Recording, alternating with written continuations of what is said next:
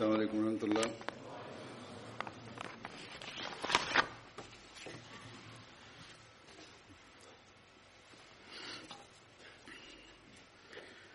أشهد لا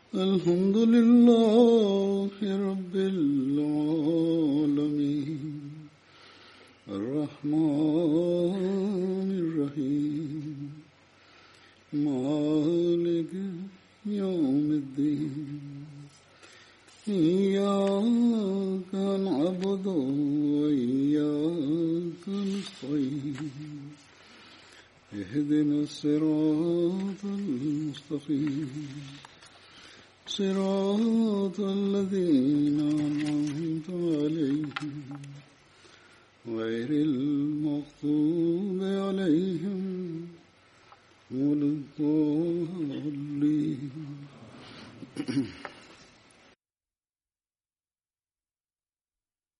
bismillahi rahmani rahim halifa mtukufu ayadahullah taala bnasl aziz anasema kwamba kuanzia leo jalsa salana ya holland itaanza. Na mimi pia kwa fadhila za mwenyezi mungu nimepata nafasi ya kuhudhuria jalsa salana yao. Tangu miaka mingi iliyopita amir saheb alikuwa akinialika kwa ajili ya jalsa lakini kwa sababu ya kuwa na shughuli chungu mzima ingawa nilikuwa na hamu sana kwamba nishiriki jasasalana yao lakini sikuweza kushiriki. Lakini sasa mwenyezi mungu amenijaalia nafasi ya kuhudhuria jasasalana yao mwaka huu. Katika miaka michache iliyopita idadi ya jumuiya imeongezeka sana katika nchi ya holland wapo wanajumuiya wengi ambao waliohamia hapa kutoka pakistan na vile vile wapo wengine ambao wamejiunga na jumuiya. Kwa vyoyote sawa na jumuiya zingine za dunia jumuiya ya holland pia inaendelea kupata maendeleo sawa na uwezo wake jumuiya ya, ya hapa pia inaendelea kupata maendeleo. Sasa vipeperushi pia vinasambazwa vizuri siku hizi. Na jumuiya moja hapa imepata bahati ya kujenga msikiti mpya ingawa sijawahi kuona msikiti ule lakini watu wamenisifu watu wameniambia sana kuhusu msikiti ule na walisifu sana kuhusu msikiti ule. Na inshallah wiki ijayo nitaenda kwa ajili ya ufunguzi wa msikiti ule yani nitaenda kufungua msikiti rasmi. Tayari wanajumuia wanaswali swala katika msikiti ule lakini mimi nitaenda kufungua rasmi wiki ijayo halifa mtukufu anasema kwamba kumbukeni kujenga mission house nyumba za wabashiri au misikiti italeta faida na baraka wakati tunatekeleza malengo yake. Basi kila mwanajumuiya anayeishi katika nchi anatakiwa achunguze amali zake na yeye afanye juhudi na vile vile pamoja na kufanya juhudi atafute malengo ambayo tunalazimika kuyatekeleza baada ya kujiunga na jumuiya ya sainam alahi salatu wassalam. Kama nilivyosema hapo awali kwamba katika miaka michache wanajumuiya wengi wamehamia hapa na kwa sababu ya hii idadi ya jumuiya imeongezeka. Sasa hawa ambao waliohamia katika nchi hii kwa nini wamehamia? Wao wamehamia kwa sababu katika nchi ya pakistan wanajumuia hawana uhuru wa kufanya ibada kule wanajumuia wanasumbuliwa kwa sababu ya imani yao na vile vile wananyang'anywa haki zao. Ndiyo maana kwa sababu ya hii kwamba wamempokea imamu wa zama hizi aliyekuja sawa na bishara za mtume muhammad salllahu alih waalihi na kwa sababu ya hii wanajumuia wanasumbuliwa sisi tunazuiliwa tusitaje jina la mwenyezi mungu na tusifanye ibada yake na kwa sababu ya hii tu kwamba sisi kwa nini tumejiunga jumuiya na jumuiya ya sainam alahi salatu wassalam? Kule haturuhusiwi kujenga misikiti hata sio hii tu, hii tu bali kule tunazuiliwa tusifanye mikutano wala tusifanye mipango ya malezi na hivyo ndivyo tumekatazwa kuswali swala. Haturuhusiwi kuswali swala. Na siku ya idi kubwa hatuwezi kuchinja dhabihu na sheria ya pakistan haituruhusu kwamba sisi tuchinje dhabihu. Ikiwa mwanajumuia anachinja basi kesi inafunguliwa dhidi yake na wao wanafanya hivi wanasema kwamba wao wanapata udhia ikiwa wanajumuia wanafuata mafundisho ya dini tukufu ya islam. Kwa kuwa na hali hii wanajumuia wengi walihama kutoka pakistan walihamia katika nchi mbalimbali ambapo kuna uhuru wa dini. Miongoni mwenu pia wale ambao wamehamia hapa wao wamepewa uhuru wa dini hivyo ndivyo upande wa uchumi. Pia kuna nafasi ya kuboresha hali yenu.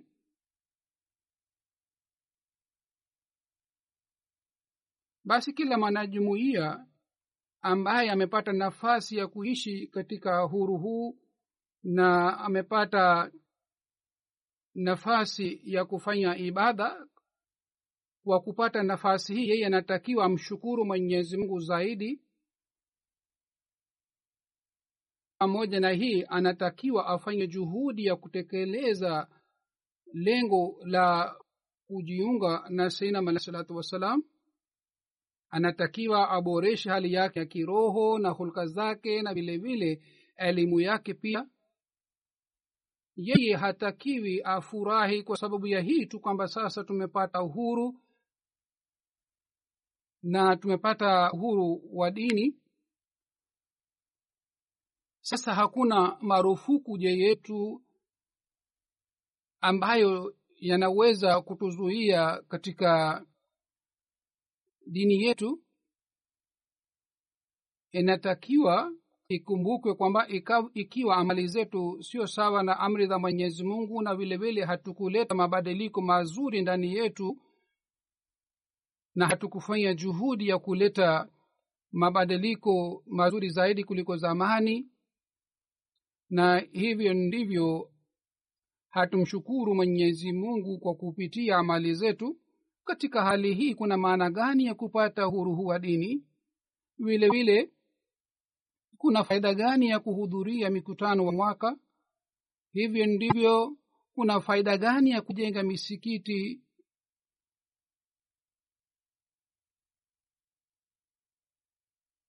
sisi tutapata faida ya uhuru huu. Kweli kweli wakati sisi tutakapotekeleza jukumu la kujiunga na jumuiya hii sayidnam alahi salatu wassalam alianzisha jalsa salana baada ya kupata idhini kutoka allah subhanahu wa taala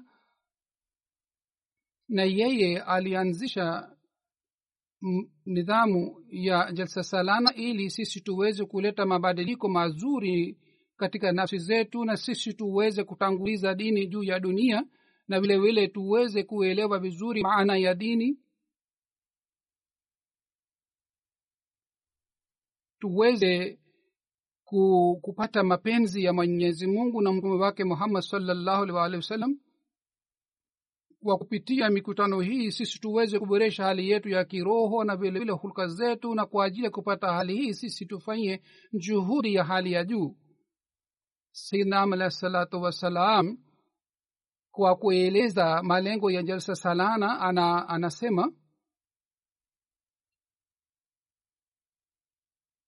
vile vile anasema maneno haya kwa kusihi wanajumuiya wake wafuasi wake anasema wanajumuiya wote ambao wamejiunga na jumuiya hii hawa wanajumuia wote wajue kwamba lengo la bayet ni kwamba wasiwe na mapenzi ya dunia.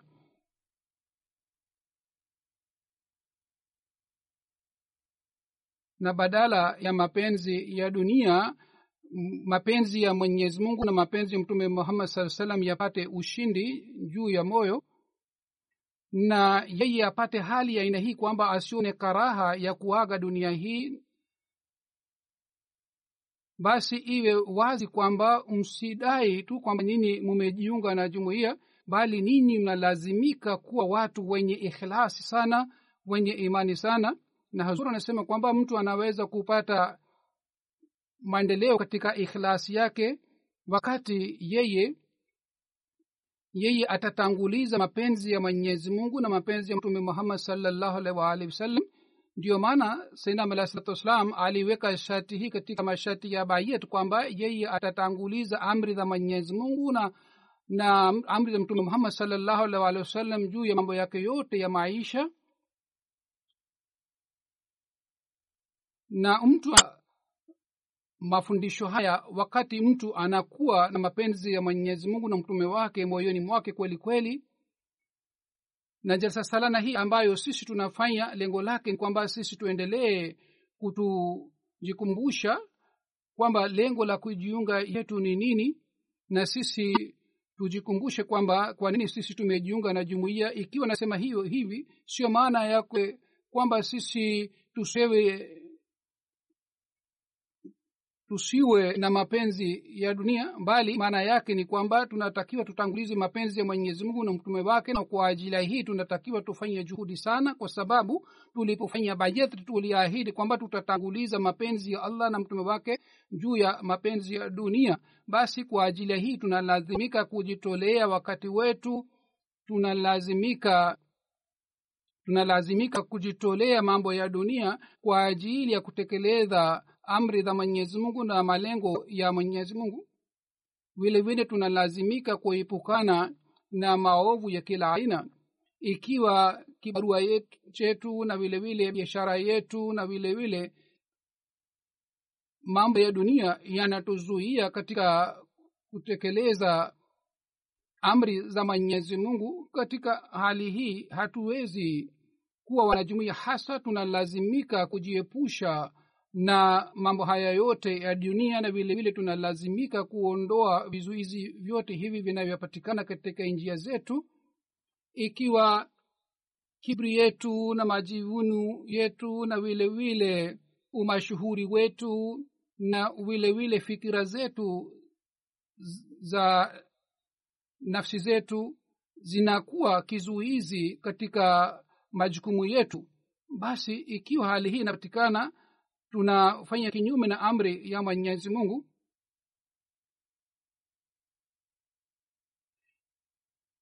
Ikiwa tunaasi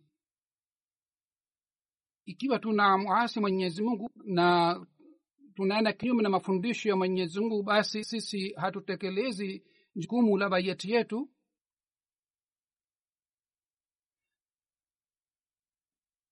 sainam alahi salatu wassalam alisema kwamba kila mana jumuia anatakiwa ampende mtume muhammad salllahu alih walih wasallam awe mapenzi ya mtume muhammad salllahu alih walih wasallam na inatakiwa mapenzi ya mtume saa salam yawe juu ya mapenzi yote na mapenzi ya kila aina na mapenzi ya wanadamu wote kwa sababu mtu anaweza kupata ukaribu na mwenyezi mungu kwa kupata mapenzi ya mtume muhammad salllahu alih walih wasallam mtu kwa kupata kwa, kwa kufuata mapenzi na ma, na amri za mtume muhammad salllahu alih walih wasallam anaweza kupata ukaribu na mwenyezi mungu.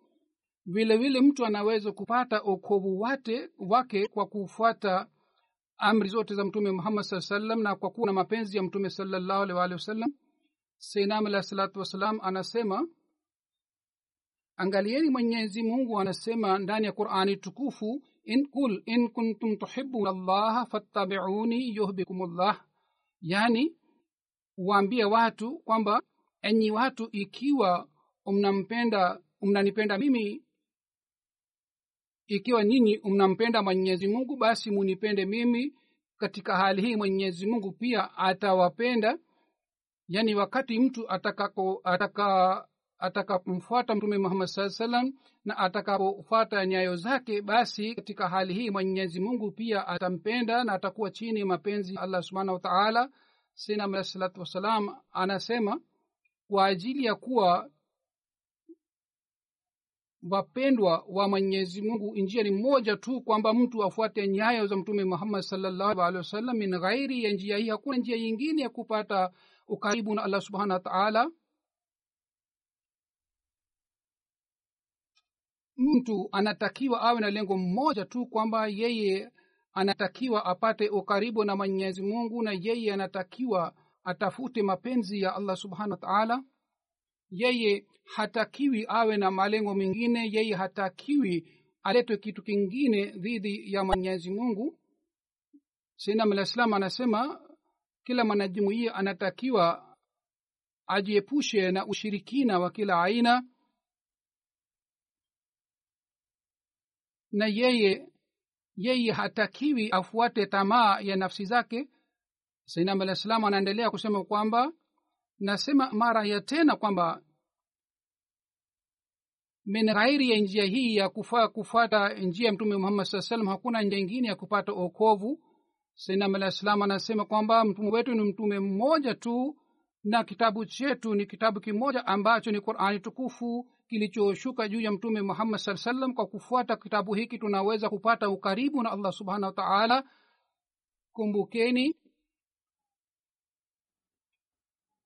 kufuata qurani tukufu na kusali swala na vile vile kufuata amri zote min ghairi ya vitu hivi vyote hakuna njia yingine ya kupata fadhila za mwenyezi mungu na baraka zake na wala hakuna ufunguo mwingine ambao unaweza kutusaidia kupata ukaribu na allah subhanahu wa taala. Huzur anasema kwamba basi kwa ajili ya kupata baraka hizi na fadhila hizi tunalazimika kufuata amri zote za mwenyezi mungu na vile vile amri za mtume muhammad salllahu alih waalihi wasallam. Ikiwa hali hii haipatikani basi sainam alah salam ameshasema wazi wazi kwamba hakuna faida ya bayeti yenu vile vile kujumuika kwenu kwa ajili ya sasalana pia haitakuwa na faida. Sainam alah salatu wassalam anasema zaidi mimi ni ashik na mpenzi wa mtume muhammad salllahu alih wasallam basi ikiwa nyinyi mnataka kuwa wafuasi wangu basi nyinyi pia mnalazimika kufuata mpendwa wangu ambaye ni mtume muhammad saa salam mnalazimika kumtegemea mwenyezi mungu na mnatakiwa muwe na hali ya aina hii kwamba msiwe na tamaa ya dunia wala msiangukie dunia hii. Kila kitendo chenu kinatakiwa kiwe sawa na amri ya mwenyezi mungu na sawa na amri ya mtume muhammad amri za mtume muhammad salllahu alih waalihi wasallam. Bila shaka kuchuma dunia hii na kufanya biashara katika dunia hii haikukatazwa bali mungu mwenyewe anasema kwamba tunalazimika kuchuma dunia na kufanya kazi. Masahaba wa mtume saa salam pia walikuwa wakifanya kazi walikuwa wakifanya biashara na shughuli za aina mbalimbali na wao pia walikuwa wakifanya biashara ya mamilioni na mamilioni na walikuwa na mali ya mamilioni na mamilioni lakini wao walitanguliza mapenzi ya mwenyezi mungu na mapenzi ya mtume muhammad saa salam juu ya vitu hivi vyote na wao walikuwa na fikira hii tu kila wakati kwamba tunalazimika kutekeleza haki za ibada ya mwenyezi mungu na vile vile tunalazimika kufuata amri zote za mtume muhammad salllahu alih waalihi wa sallam wao walikuwa wakifikiria kila wakati kwamba isije tukafanya kitendo ambacho kinasababisha kumkasirisha mpendwa wetu hazur anasema kwamba mimi nimeshawahi kueleza kuhusu maisha ya maswaba mbalimbali. Mmeona wao walikuwa wakiishi namna gani na namna gani walikuwa wakimtii mtume salallahu alih waalihi wasallam na namna gani walikuwa wakimpenda mtume salallahu alih waalihi wasallam.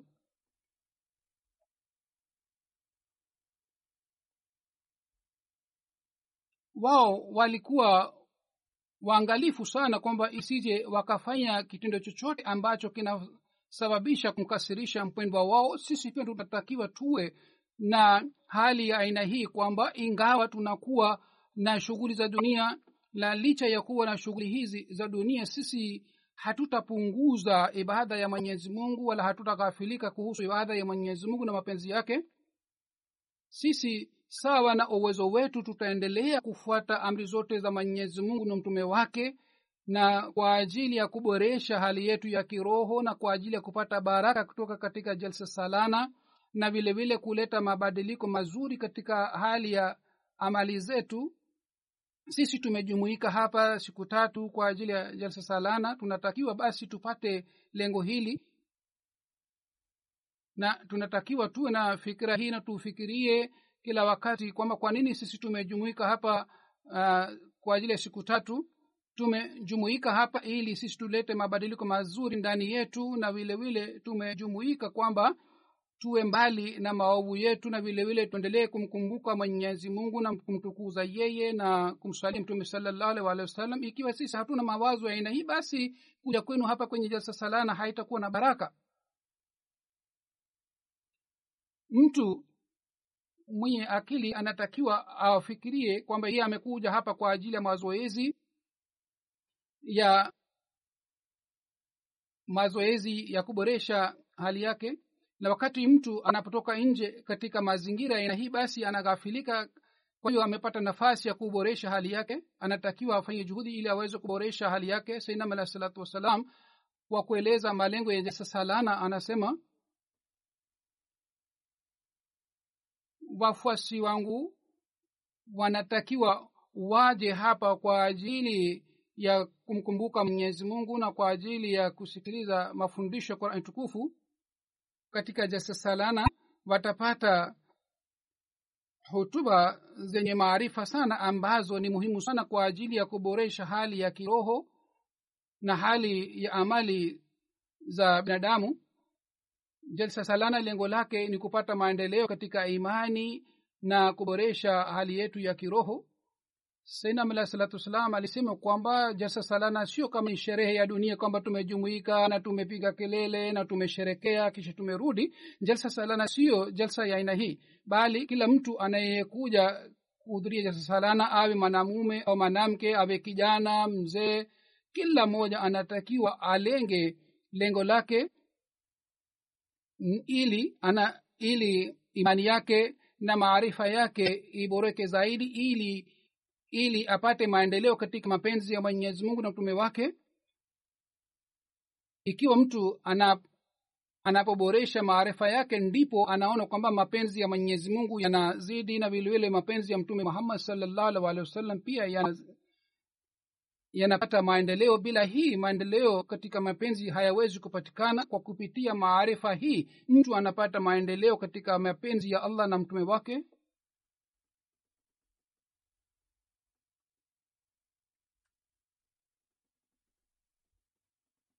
zur anasema kwamba hatutakiwi tuwe na imani hii kwamba sisi tumekuja hapa kusherekea sherehe na sisi tupoteze muda wetu kisha turudi majumbani kwetu. Ikiwa mtu anakuwa na mawazo ya aina hii kwa kuja kwake kwenye jasa salana itakuwa bure haitakuwa na faida kwake. Senam alahi salatu wassalam kwa kutukumbusha kuhusu mema na kuhusu mema ambayo ni kutekeleza malengo ya kuumbwa kwetu anasema tunatakiwa tufanye mema kwa nia hii tu kwamba tumridhishe mungu wetu na vile vile tupate ridhaa yake na sisi tufuate amri yake bila kuwa na tamaa kwamba tutapata thababu ujira au hatutapata ujira thababu hii ndiyo ni mema halisi kwamba mtu kwa mapenzi ya mwenyezi mungu yeye afuate amri zake zote na katika mema ibada pia ipo na vile vile haki za wanadamu pia zipo. Yaani mtu anatakiwa atekeleze majukumu haya yote na mtu mwaminio hatakiwi afuate amri hizi zote kwa kuwa na nia hii kwamba atapata ujira kutoka kwa allah subhanahu wataala na atapata thawabu bila shaka mtu akifanya kitendo kizuri lazima mtu anapata ujira wake lazima mwenyezi mungu anampatia ujira. Lakini imani halisi lengo lake ni kwamba mtu asifanye mema kwa nia hii kwamba yeye apate kitu chochote apate ujira bali anatakiwa afanye kitendo kizuri kwa sababu ni amri ya mwenyezi mungu afanye vitendo vizuri. Senam salatu wassalam anasema imani inakamilika wakati mtu anaondoa wasiwasi ya kila aina na anakuwa na yakini. Yani yeye asiwe na maoni ya aina hii kwamba huenda atapata ujira au hatapata ujira. Yeye asiwe na wasiwasi ya aina hii bali afanye kila amali kwa ajili ya kumridhisha allah subhanahu wa taala. Bila shaka mwenyezi mungu hapotezi mema yoyote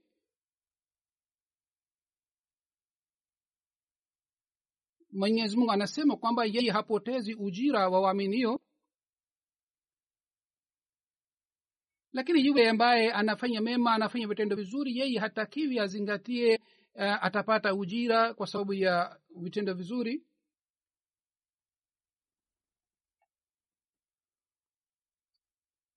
Basi mema haswa ni kwamba mtu afanye kitendo kizuri omema bila kuwa na tamaa ya aina yoyote kwa kulenga lengo hili tunatakiwa tutimize haki za wenzetu na tufanye tutimize haki za wenzetu kwa sababu hii ni amri ya mwenyezi mungu. Yeye ametuambia kwamba sisi tutendane vizuri na vile vile mtume walih wasallam alituamuru kwamba tutendane vizuri na vile vile tutimize haki za wenzetu na vile vile tunatakiwa tuwe na hulka njema hata kama mnapata ujira kutoka kwa watu kwa sababu ya kuwa na tabia hii msijali. Bila shaka mwenyezi mungu lazima atawapatieni ujira wake.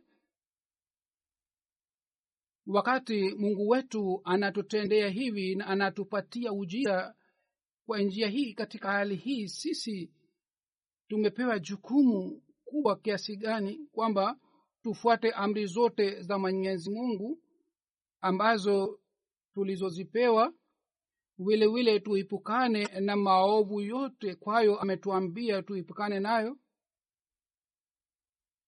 Hazur anasema kwamba baada ya kuhamia katika nchi hizi za maendeleo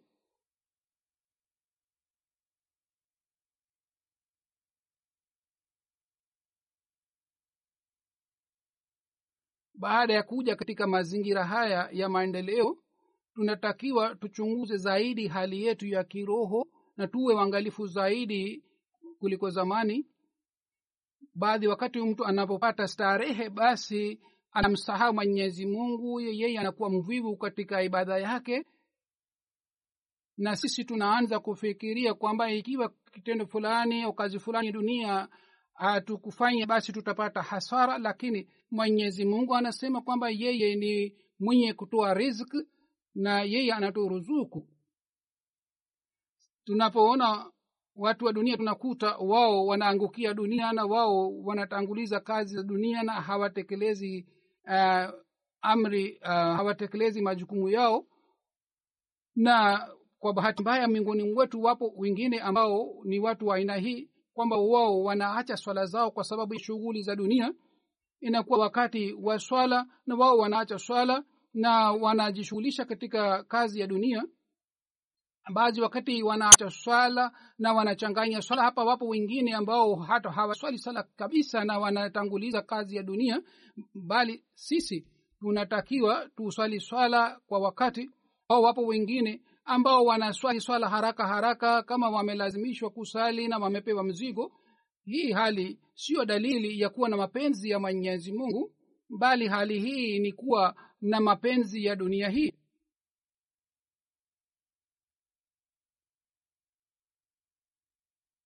basi ikiwa mnataka kutekeleza jukumu la kujiunga na sinam alah salatu wassalam katika hali mnalazimika kutekeleza haki ya ibada ya mwenyezi mungu na kuhusu hii sainam alah salatu wassalam ametukumbusha na amesema kwamba mnatakiwa mufanye ibada ya mwenyezi mungu kwa mapenzi yake na msifanye ibada yake kukuwa na nia hii kwamba ni farz bali pamoja na farz inatakiwa muwe na mapenzi ya mwenyezi mungu kwa kuchanganya vitu hivi vyote viwili. Mnatakiwa mufanye ibada ya allah subhanahu wa taala. Wakati mtakapokuwa na hali ya aina hii basi hamtakuwa na tamaa ya dunia. Na katika hali hii mtajua maana ya kutanguliza dini juu ya dunia ni nini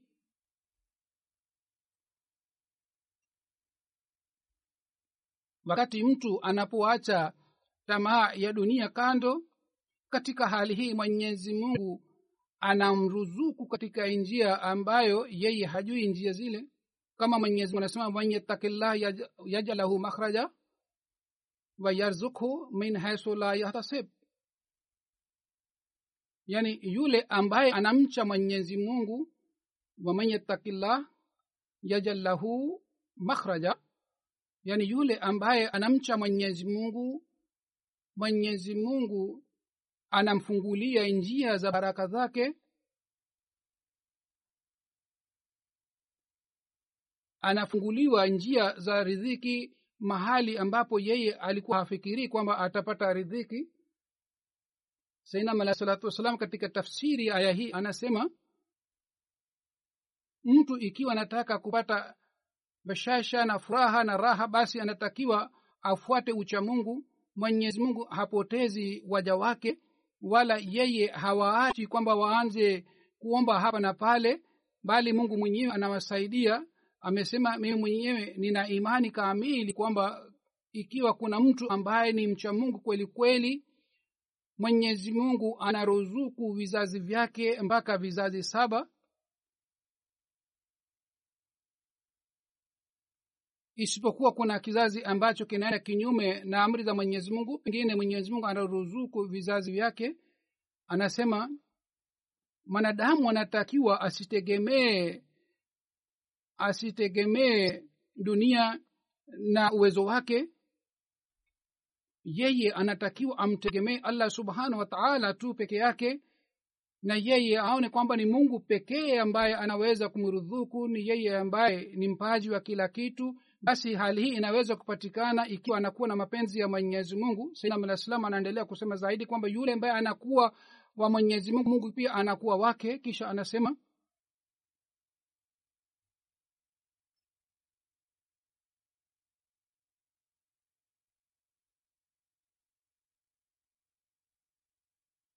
yule mtu ambaye anakuwa duniani kwa ajili ya kupata ladha ya dunia tu basi faida ya umri wake ni nini na kuishi kwake katika dunia hii maana yake ni nini? Kwa sababu yeye anakuwa na lengo moja tu kwamba yeye apate ladha ya dunia. Yeye hana uh, kitu chochote au sehemu yoyote katika uh, maisha yake kuhusu mapenzi ya mwenyezi mungu na maisha yake ni kula na kulala na kuishi katika dunia hii na kupata starehe na vile vile lengo lake ni kupata chakula kizuri na vile vile kulala kwa starehe na vile vile nia yake inakuwa kuwa na mke mzuri na watoto wazuri na vile vile kuwa na bustani nzuri na shamba nzuri. Basi yeye anakuwa mtumishi wa tumbo lake na yeye anakuwa mtumwa wa tumbo lake. Yeye sio mtumishi wa mwenyezi mungu wala sio mwenye kufanya ibada ya allah subhanahu wa taala. Yeye hawezi kuwa mtumishi wa allah subhanahu wa taala bali yeye anakuwa mtumishi wa malengo ya nafsi yake na tamaa ya nafsi yake. Anakuwa na lengo moja tu kwamba awe na mali awe na nyumba na vilevile awe na magari na starehe. Na zamani watu walikuwa wakifuga uh, farasi lakini siku hizi watu wanakuwa na magari. Kwa hiyo yeye anakuwa na lengo hili kwamba awe na magari. Bila shaka kupata faida ya dunia sio kitu ambacho kimezuiliwa. Lakini ikiwa mtu anakuwa na nia hii tu kwamba apate starehe ya dunia basi yeye anakuwa mtumishi wa dunia sio mtumishi wa mwenyezi mungu.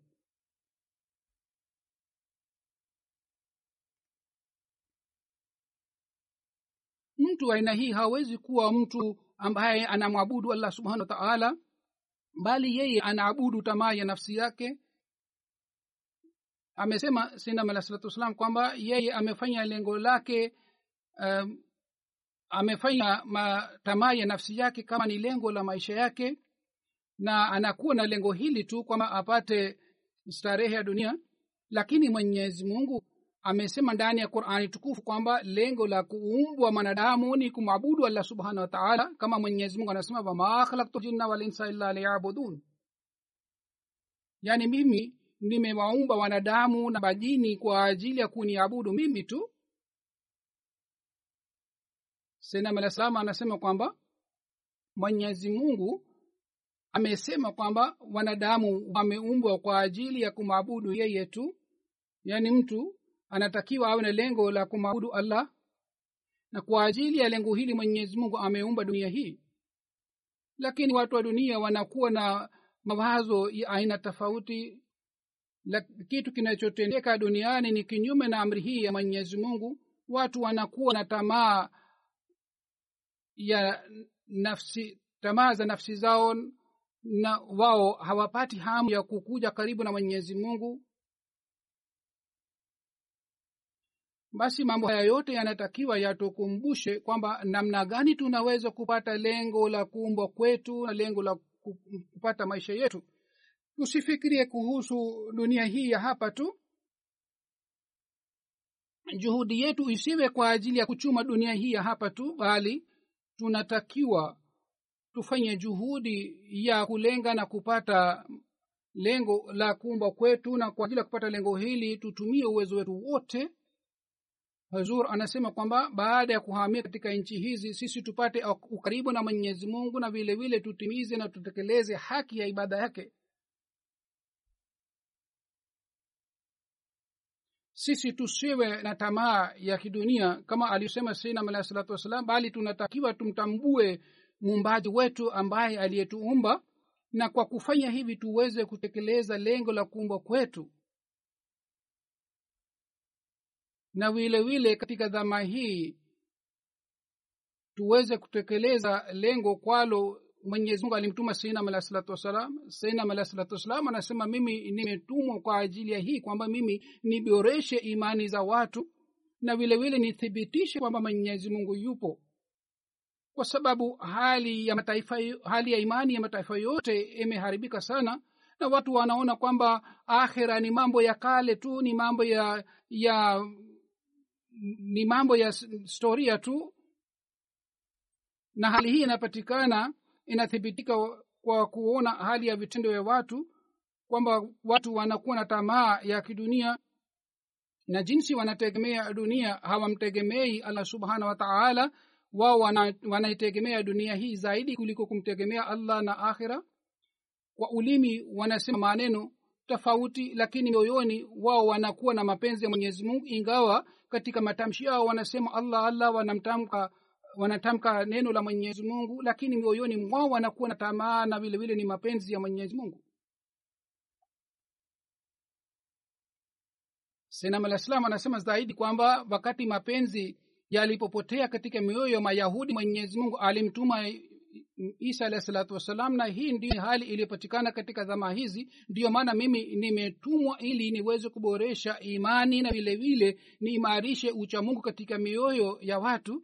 Hazur anasema sasa sisi tumepewa jukumu hili kwamba kwa kutekeleza lengo la baiyati yake ikiwa tuboreshe mapenzi yetu mapenzi ya mwenyezi mungu mioyoni mwetu na vile vile tuimarishe tauhid na umoja wa mwenyezi mungu mioyoni mwetu na wile wile tusiwe na mapenzi ya dunia bali tuwe na mapenzi ya mtume muhammad salllahu alaihi waalihi wasallam na tulete mabadiliko mazuri ndani yetu na kwa kuleta mabadiliko hivi tulete jamii hii pia karibu na allah subhanahu wa taala. Siku hizi ni dunia ambayo imesahau mwenyezi mungu haikubali mwenyezi mungu yupo na kila mwaka. Watu wengi sana wanaendelea kuwa mbali na mwenyezi mungu na wanamkataa allah subhanahu wa taala. Na hali hii inapatikana katika dini ya kikristo na katika dini zingine vile vile hali hii inapatikana katika waislamu pia kwa bahati mbaya. Hawa watu ambao wanaendelea kumkataa allah subhanahu wa taala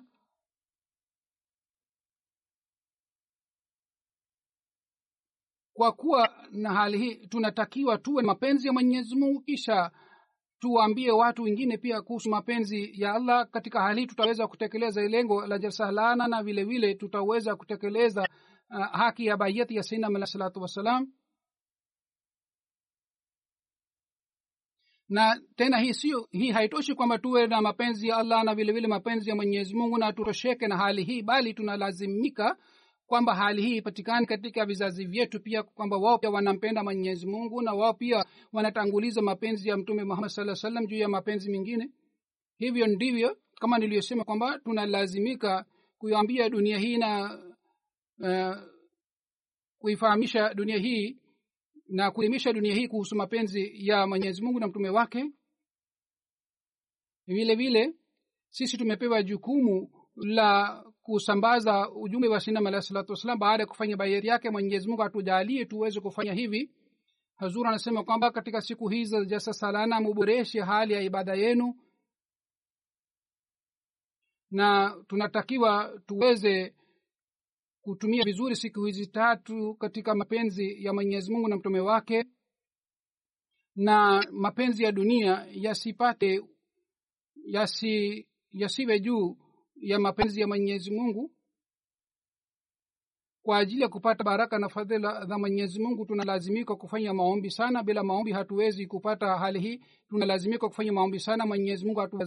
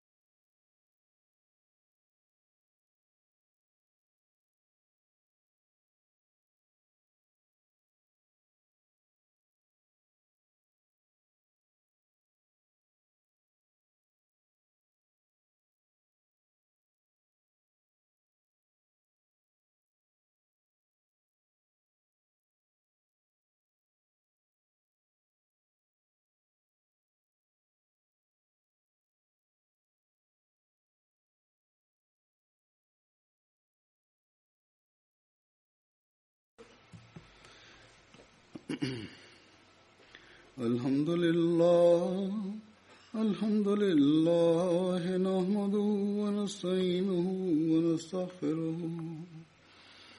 ونؤمن به ونتوكل عليه ونعوذ بالله من شرور انفسنا ومن سيئات اعمالنا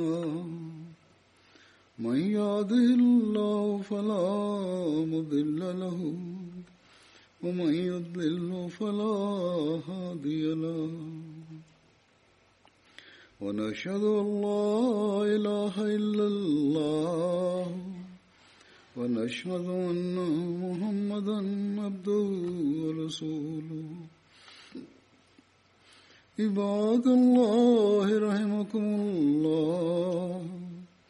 إن الله يأمر بالعدل واللسان وإيتاء ذي القربى وينهى عن الفحشاء والمنكر والبغي يعظكم لعلكم تذكرون اذكروا الله يذكركم وادعوه يستجب لكم ولذكر الله أكبر